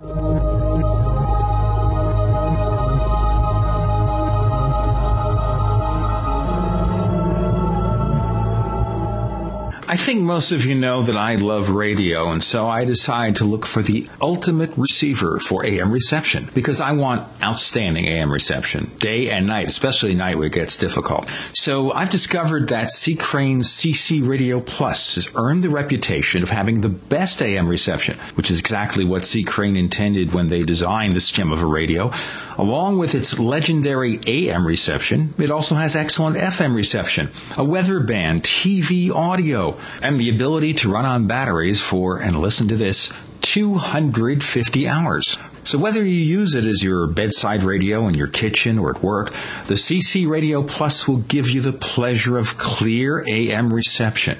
The radio is designed for the clarity of the human voice and the benefits of useful features like five memory buttons per band. They work just like memory buttons in your car, a sleep timer, an alarm clock so you can get up at the right time, and a weather alert that now works as an all hazards alarm. You know what I want you to do? I want you to buy that radio, but also support this show by visiting techbroadcasting.com slash ccrane. That's techbroadcasting.com slash ccrane to order the CC Radio Plus for $164.95, and that includes free ground shipping and a free C Crane catalog. Place your order today. You're in the Paracast with Gene and David Biedny.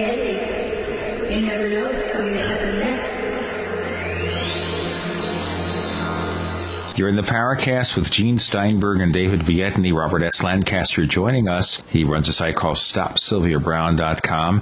We're dealing with a highly skeptical person here. Now, we have our own viewpoints about skepticism, which is to approach everything with a skeptical eye to try to discern the truth. And we're talking now about the lack of truth behind Sylvia Browne. We were talking about Montel Williams and, and whether or not he, he buys into her.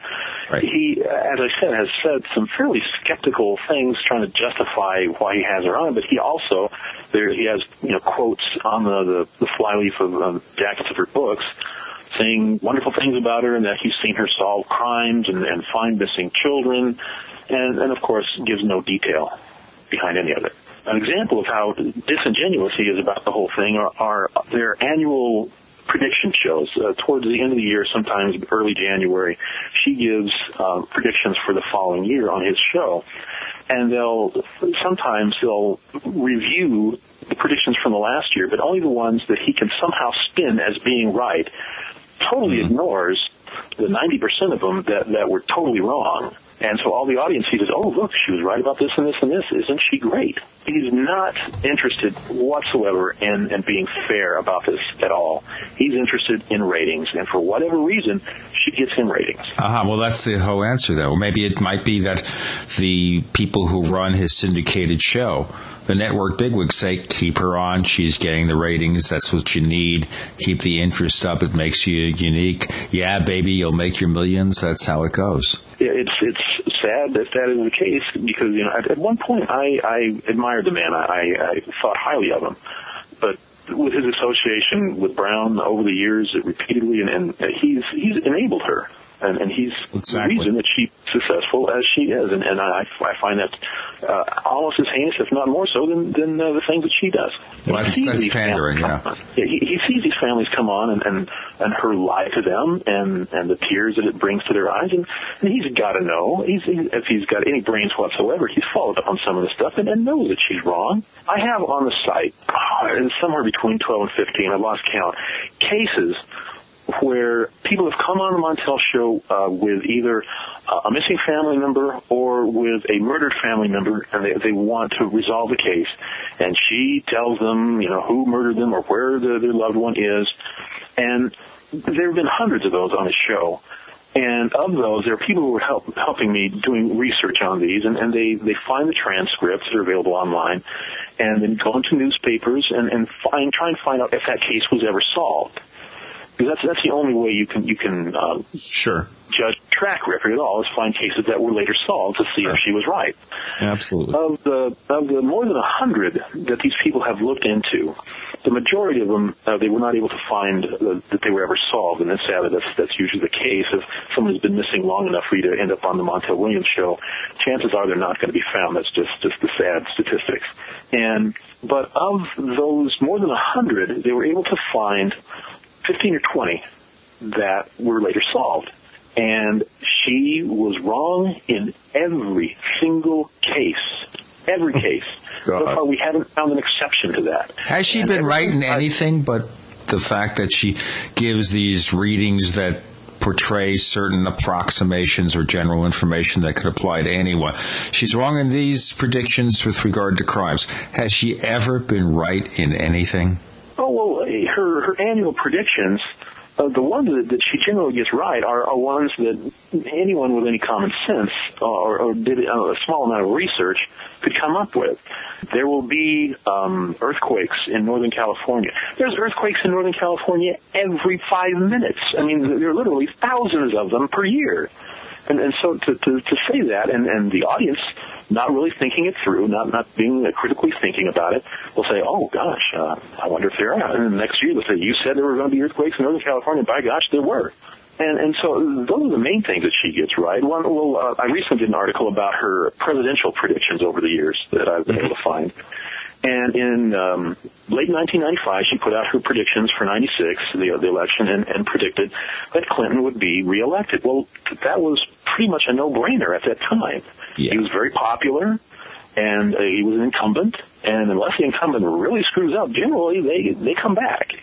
And, And the economy was good, so you know at that that time. so people were working, and and, and, and so they had no uh, no reason to kick him out of office. Well, of course, they reelected Bush, and maybe.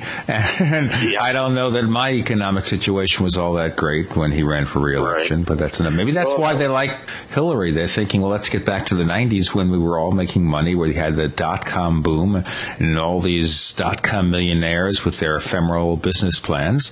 Hmm.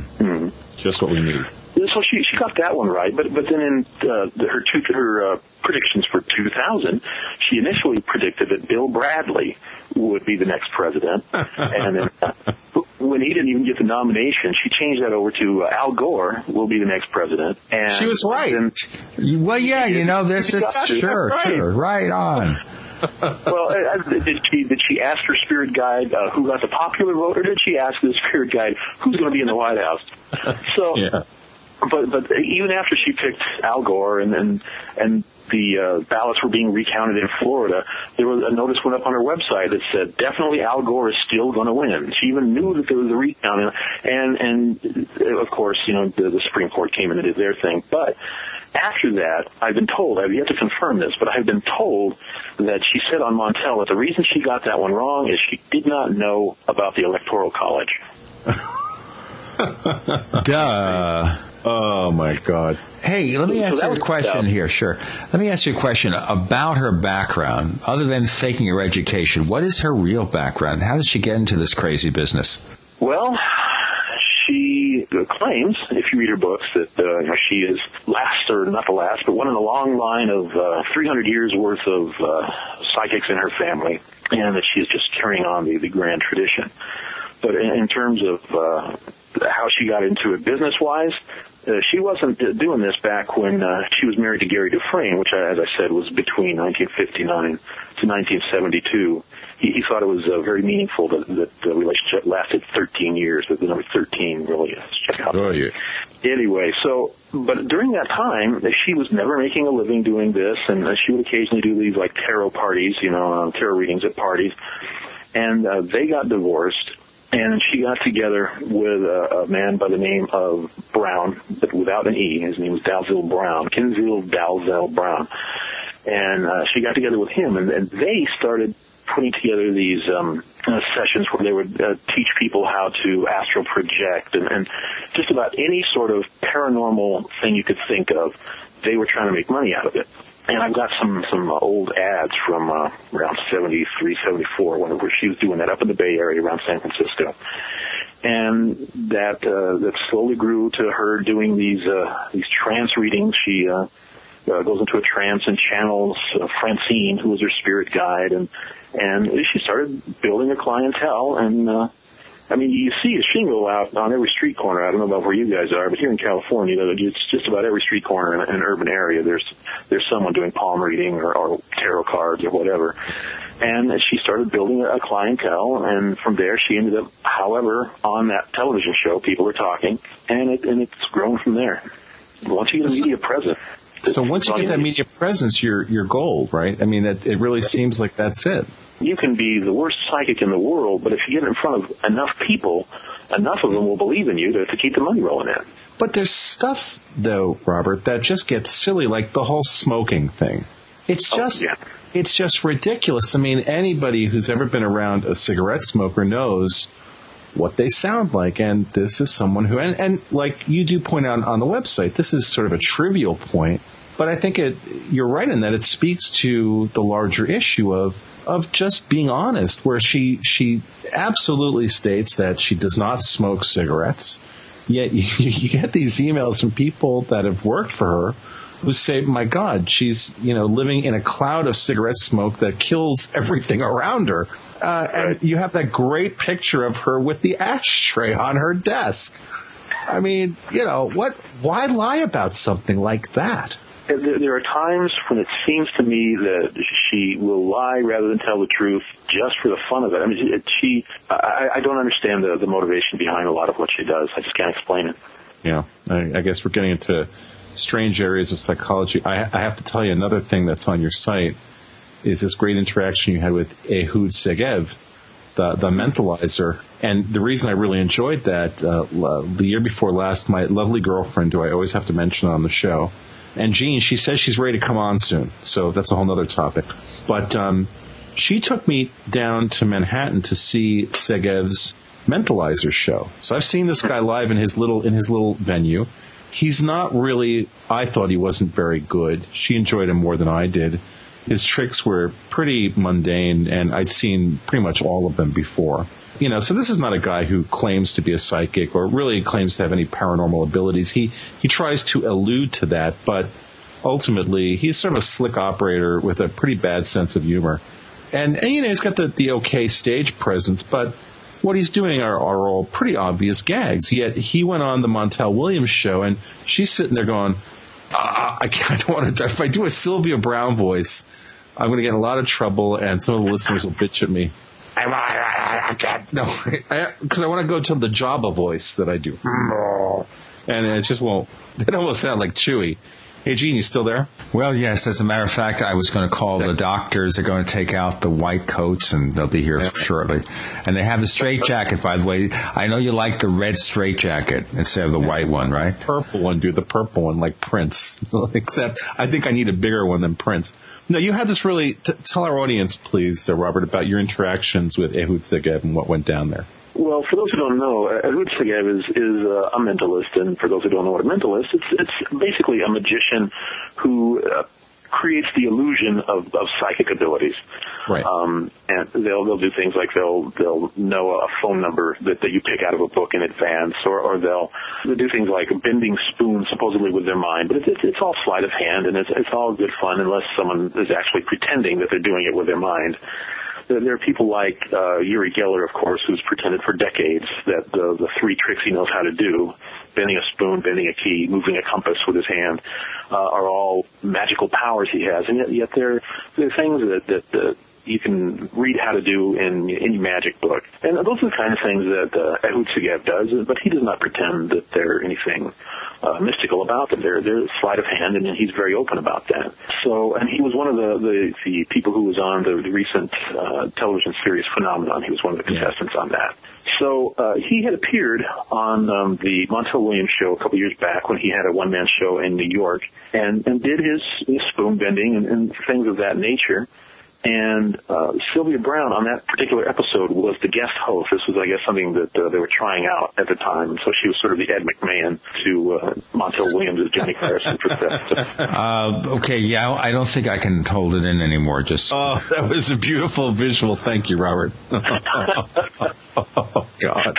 I'll tell you what. Before we proceed with what happened next.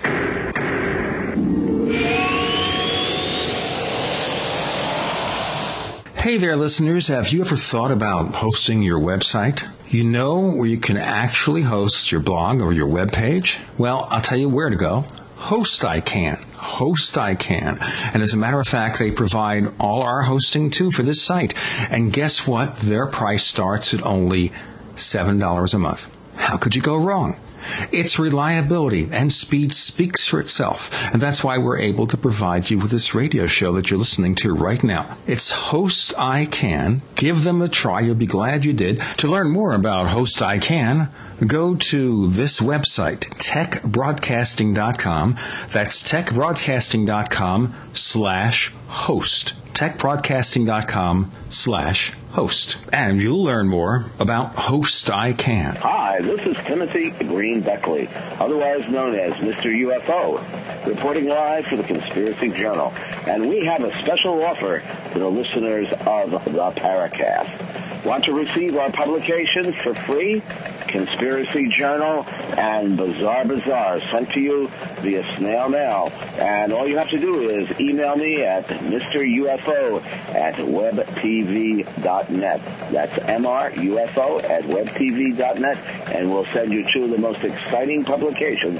But we do need your actual address because these are physical publications, and you'll enjoy all the latest articles by some of the leading researchers in the field, as well as up-to-date information on the latest book and videos, and it's all for free.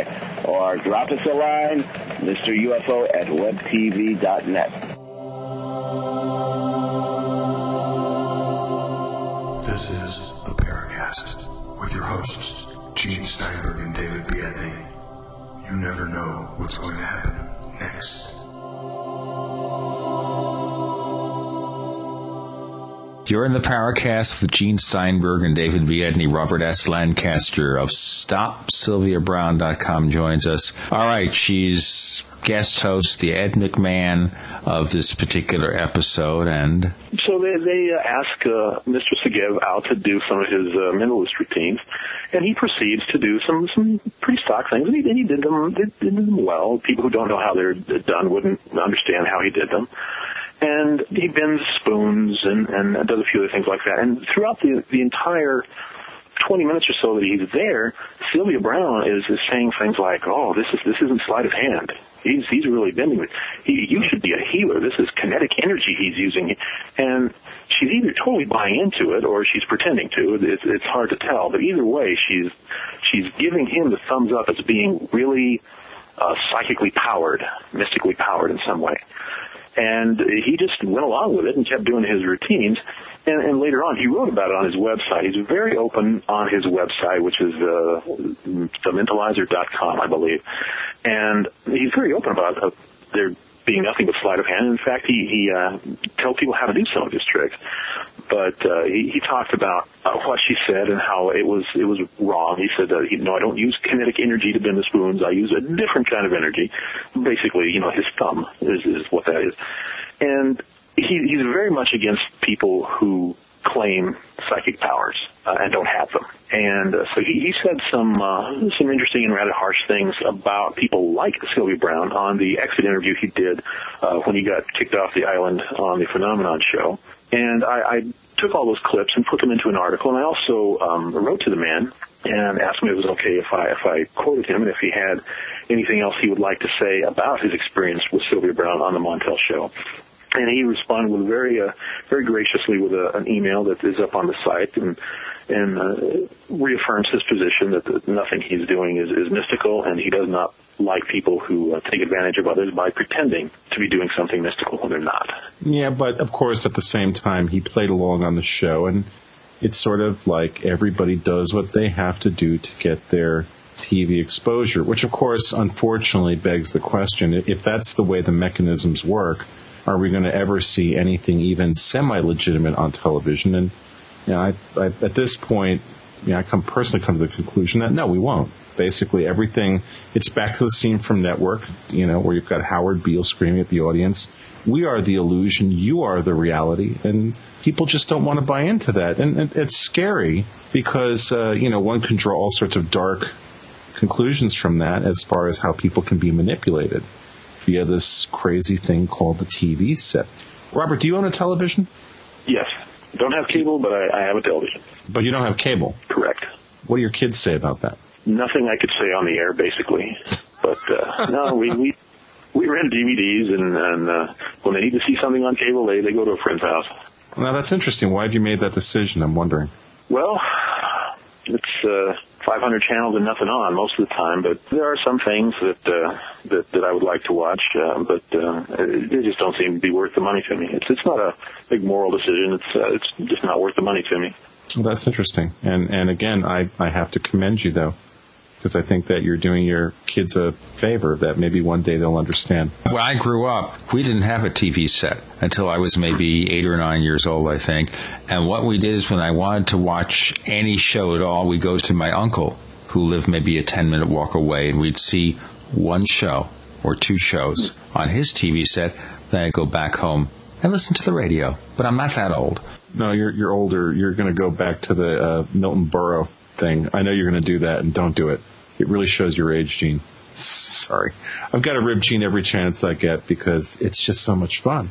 Now, Robert, you've had, like you mentioned before, um, you've had people contact you who were initially very upset about the things that you were putting up on the website, but then gradually, as they did their own research, they came to understand that you were actually perhaps doing a service for them as well. Can you give us a couple of examples of people you were able to turn around?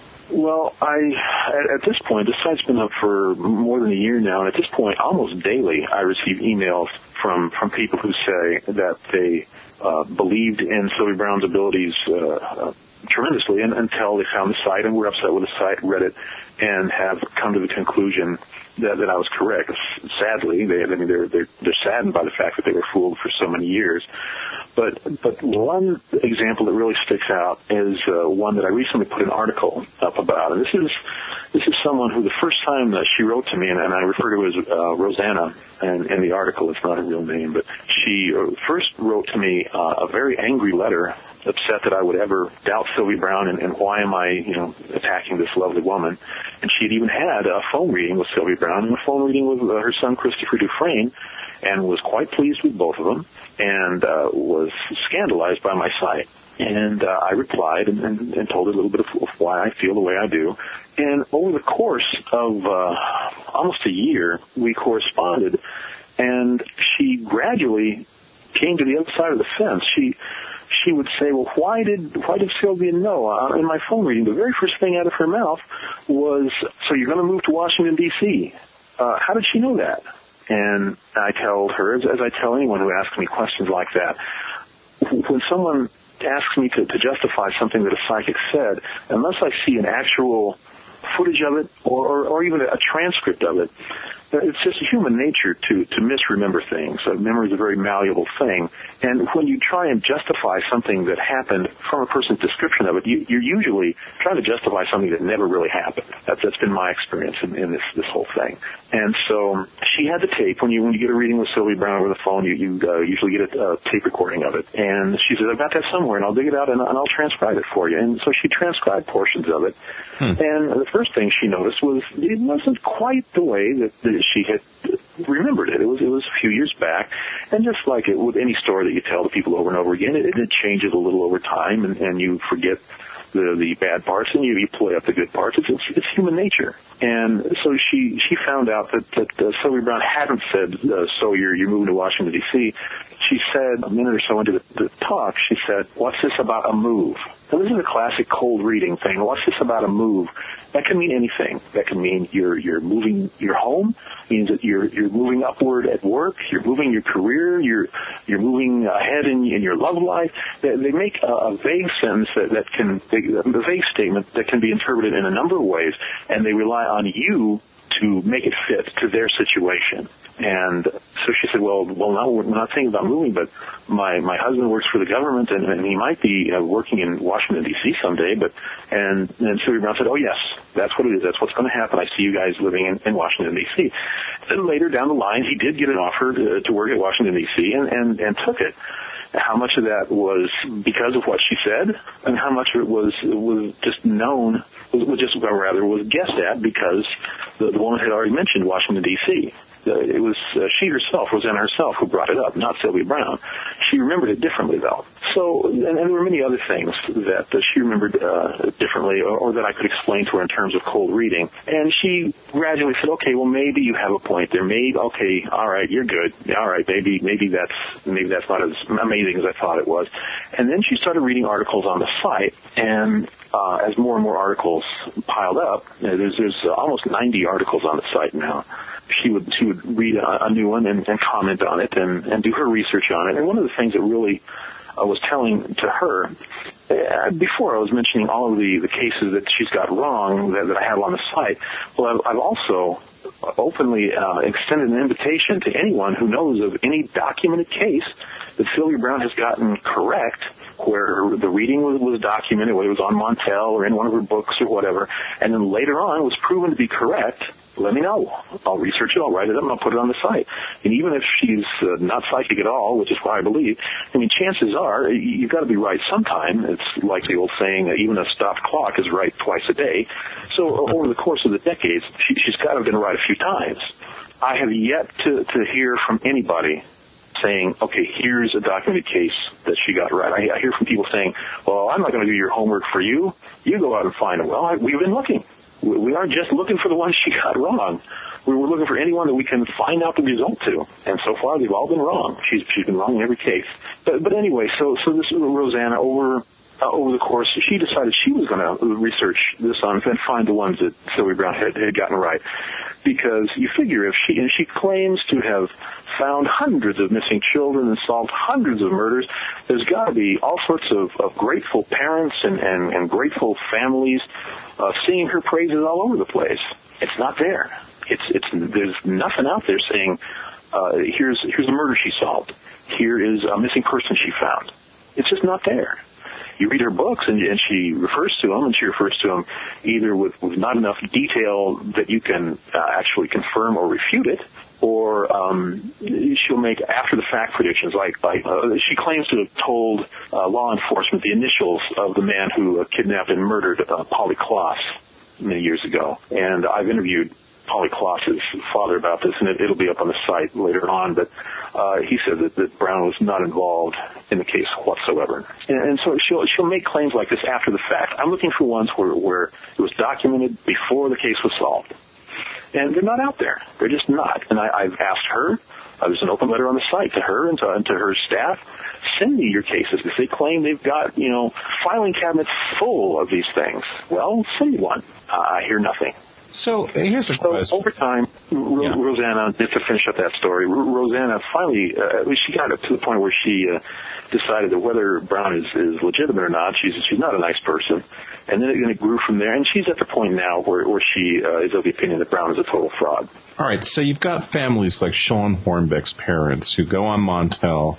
She tells them their son is dead. The son turns up alive is there a legal recourse, or do you know of a situation where family then has gone even after Montel in a legal arena for some accountability for the grief that they, have been put through, or, or do uh, is it a situation where the Montel show indemnifies themselves against such claims?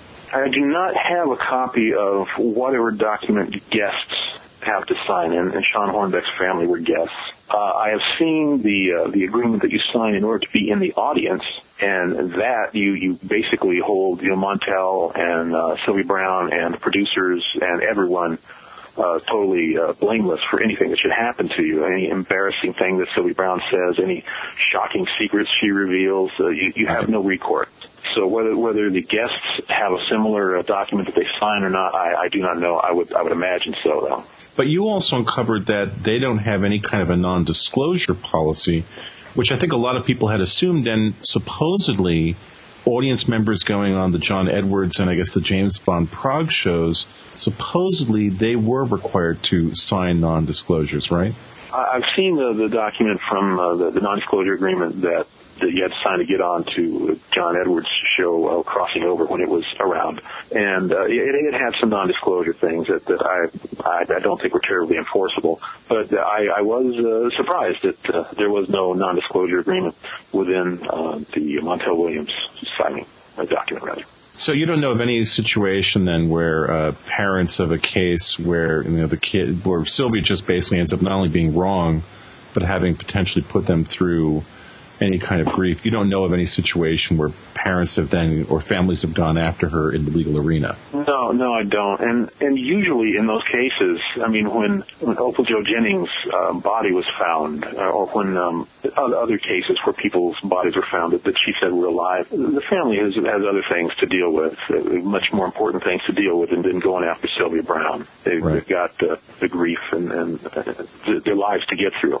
And in the case of, of Shawn Hornbeck, where she said he was dead, he turned up alive obviously his his parents uh, have a, a lot of things more important to take care of, and, getting Shawn uh, back into a healthy life mm-hmm. rather than pursuing uh, any sort of a lawsuit. They may someday. Uh, they, they may have already. If so, I, I have not heard about it.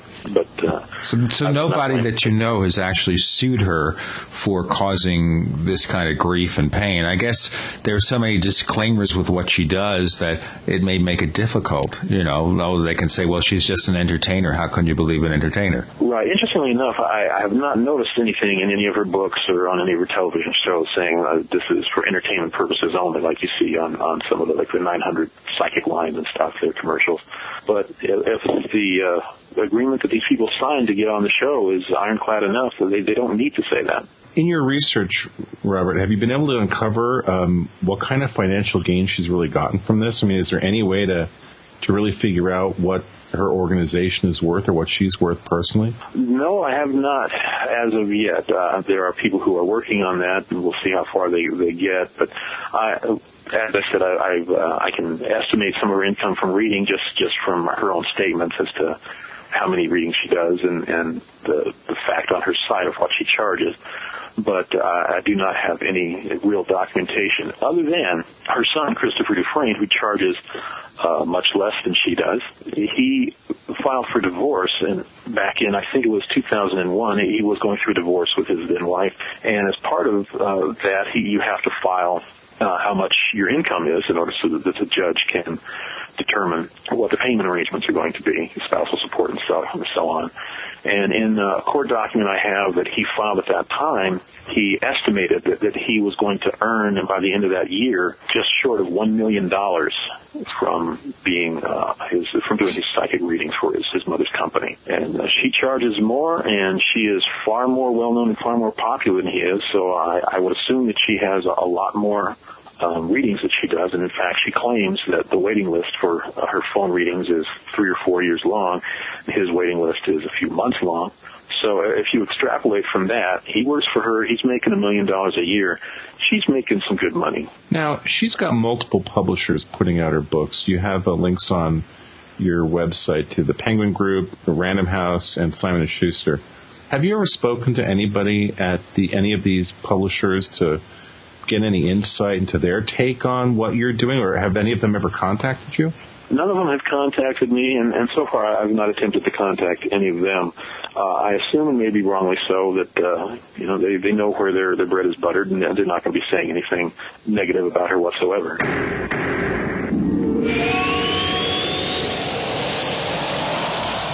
Hey listeners, did you know that Fate is the oldest and best known publication on the paranormal? Well, since 1948, Fate has provided their readers with fascinating, in-depth articles on subjects like psychics and spiritualists, ghosts and hauntings, UFOs and aliens, as well as readers' true personal mystical experiences.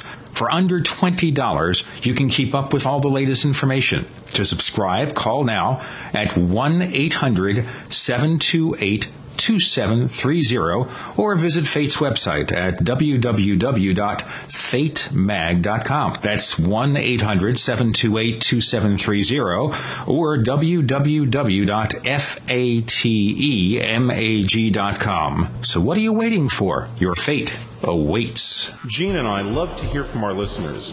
If you'd like to share your thoughts with us, send your messages to news at theparacast.com. That's news at theparacast.com. And don't forget to check out our website at theparacast.com, where you can download past episodes of the show for free and visit our dynamic discussion forums. Also, please patronize our sponsors. Tell them that you heard their ads on the Paracast. They'll appreciate it, and we will too. Hi, my name is Richard Dolan. You're listening to the Paracast with my two friends, Gene Steinberg and David Biedny. You're in the Paracast with Gene Steinberg and David Biedny. We're talking to Robert S. Lancaster. He runs StopSylviaBrowne.com website. You go there, you can find out why he feels she must be stopped. So, after all this time that you've had the site, and was it a year or two, do you feel that you've made good progress towards stopping her, or is it one of those situations like with a cockroach, you kill one, another one comes, and she just goes on and on like the Energizer Bunny? Well, I know that uh, she has slowed down. How much of that is is due to my site is is obviously debatable.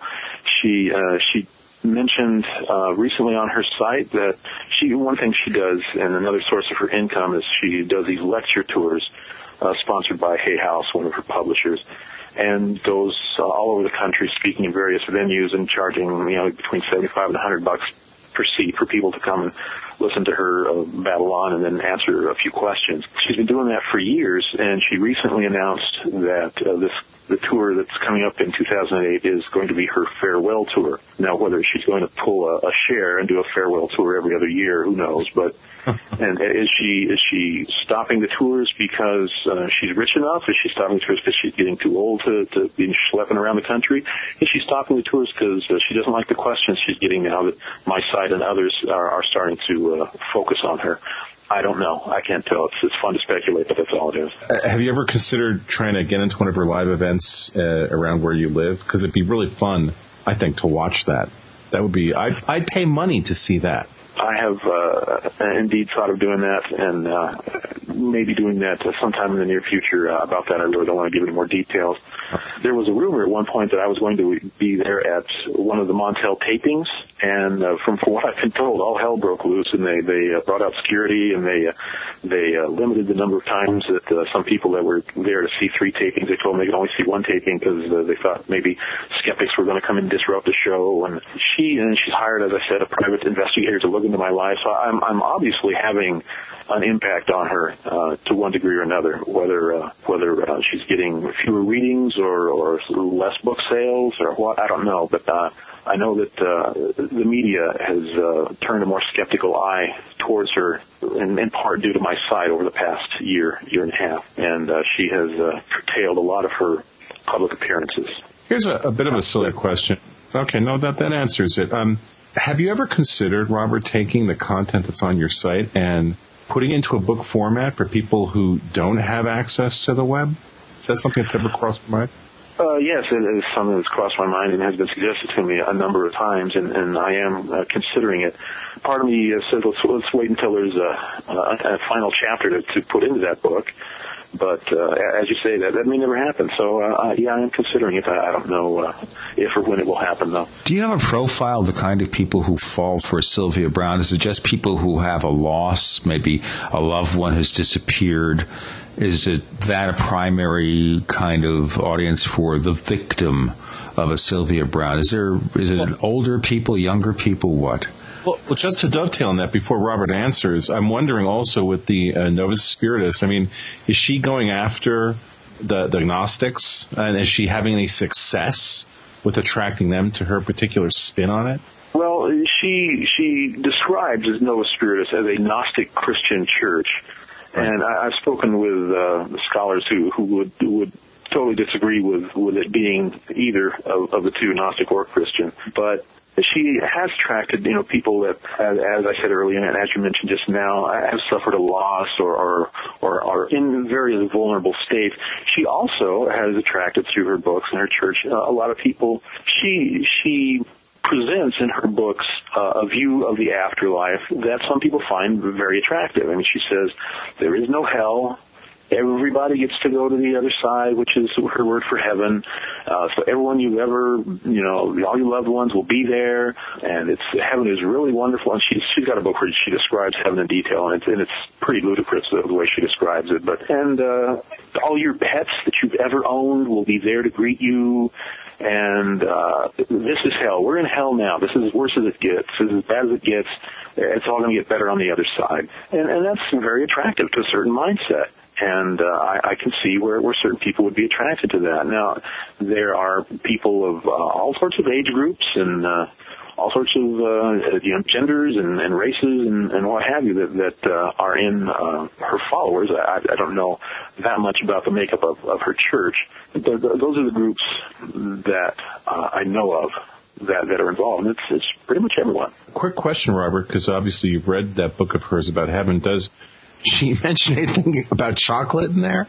Anywhere in heaven, chocolate is? Does she get that oh, in there? I'm just. I, I don't recall that, but she she says there's there's sex on the other side. She does mention that, and and really? you can build your home anywhere you want in heaven unless you're blocking the view of a of a river, and then you have to get a permit.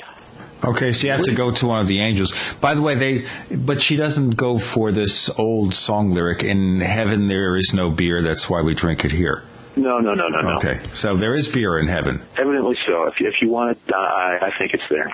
So the chocolate, by definition, would be there too, because that's yeah, and and maybe maybe some of your old dead pets could bring you the beer. Okay, uh, dead pets, beer, and chocolate.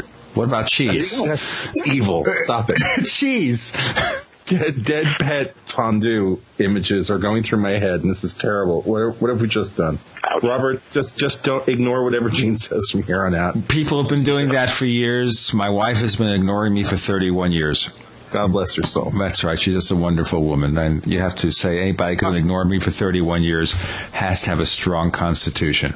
Or, or, a very logical sense of mind, depending on your point of view. It's too bad we can't ignore Sylvia Browne. But whatever happens with her, is this right now the main focal point of your pursuit against the psychic frauds? Are there some other people that you plan to devote your attention to in the near future? Well, as I said, when I was considering who to, to start a site on, when the Stop Kaz uh, site had, had pretty much come to completion, Browne was one of them. I feel no better about John Edward Benny Hinn. He's not a psychic. He's a he's a so-called faith healer. There's, there's lots of people out there that I think are defrauding the public and harming people. And who knows? I might uh, one day have a sight about about them. Uh, um, I might not. I've had people approach me about possibly um, being an editor for sites about uh, other people because uh, there's, there's only so many hours in the day, and and I, I do have a day job, and right now this uh, Sylvia Browne site is taking up uh, pretty much all my free time. Yeah. So I, I I couldn't start sites about other people right now, but other people have approached me about possibly uh, them writing articles and me editing them and putting them on on a stop whoever site for uh, for other focuses. We'll see how that goes. Okay, so say I wanted to have a stop something site, and David and I have a list of candidates a mile long of people we'd like to stop, and it goes to say that we do believe there is something going on that's very strange in this world, but we have these hoaxers who have to be stopped. So, what advice do you give to anyone who wants to do this kind of thing, get involved in this kind of work? Well, uh, to approach it from a, a skeptical viewpoint, I, I would say uh, my advice would be to pick a topic that you're passionate about. I mean, I became passionate about this topic when I when I got so upset about uh, the Opal Jo Jennings reading, And if, if it wasn't for the, the passion I have for what what I believe is heinous behavior on her part, I, I wouldn't be as dedicated to this site as I am. Yeah. So that's that's the first thing. Pick a topic you're passionate about. The way that I do things is, is how I would recommend. It might not work for everybody, but I would say be as as uh, fair as you can and and use a, as reasonable a tone as you can, and, and let people that come to the site uh, make their own minds up. Uh, don't uh, don't be unfair. Try and show both sides. If, you, if there is another side, show it, and let them make up their own minds. Well, you're way more even and level than we are, Robert, and I commend you for that because I don't know that many of our listeners would say that we're necessarily that uh, that objective. We sometimes get angry, but see, Gene and I are both New Yorkers, so we have that in our blood. It's our it's our birthright to get pissed off. At That's stuff. right, exactly. It is our God given right to just scream at somebody if they deserve to be screamed at, but certainly being able to organize skepticism and being able to find a way to separate the real from the fake, if there's real in a particular claim or not. But the question here is also, is there also the will to believe on the part of the public that makes it possible for a Sylvia Browne to prey on unsuspecting people? Is that a lot of it also? Well, sure. Just like any con artist, and, and I believe that's what psychic frauds are, are con artists, um, they rely on knowledge of human nature, and, and they take advantage of it.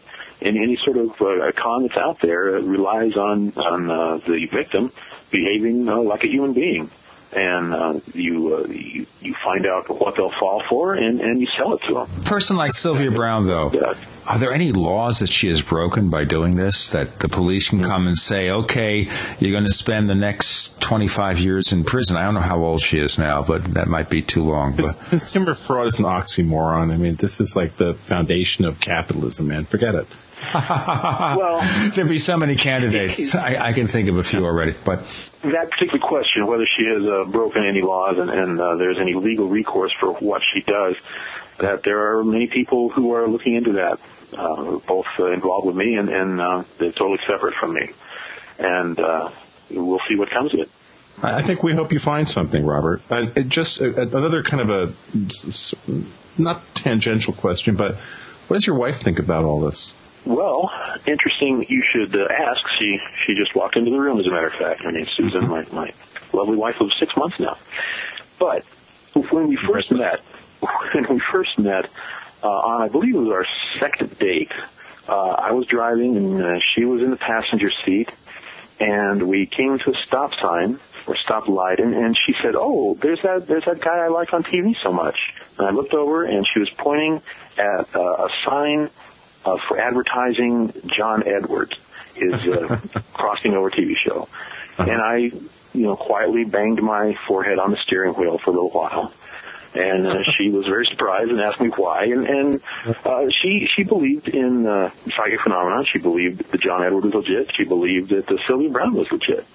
And uh, we that, that was the start of a, of a conversation between the two of us. Um, I explained why I was skeptical, and uh, she explained why she wasn't. And over the, the course of uh, a year or so, uh, she uh, became more and more skeptical. Not not necessarily of psychic phenomena in general, but this of definitely of the, the TV psychics, uh, Sylvie Browne in particular. And she has been uh, behind me 100%. I could not be doing the site if it wasn't for her support because it, it takes away a lot of time that uh, uh, we could be spending doing family things. But she is totally supportive of it, and um, and I'm really really blessed to have found her. Excellent. That's kind of support I'd hope you'd get, and that warms my heart. For those who are interested in getting a hold of you, Robert, and maybe they have more evidence about Sylvia Browne or some other kind of psychic fraud, how do they contact you? Well, if you go to the site, www.stopsylviabrowne.com, and you click on the contact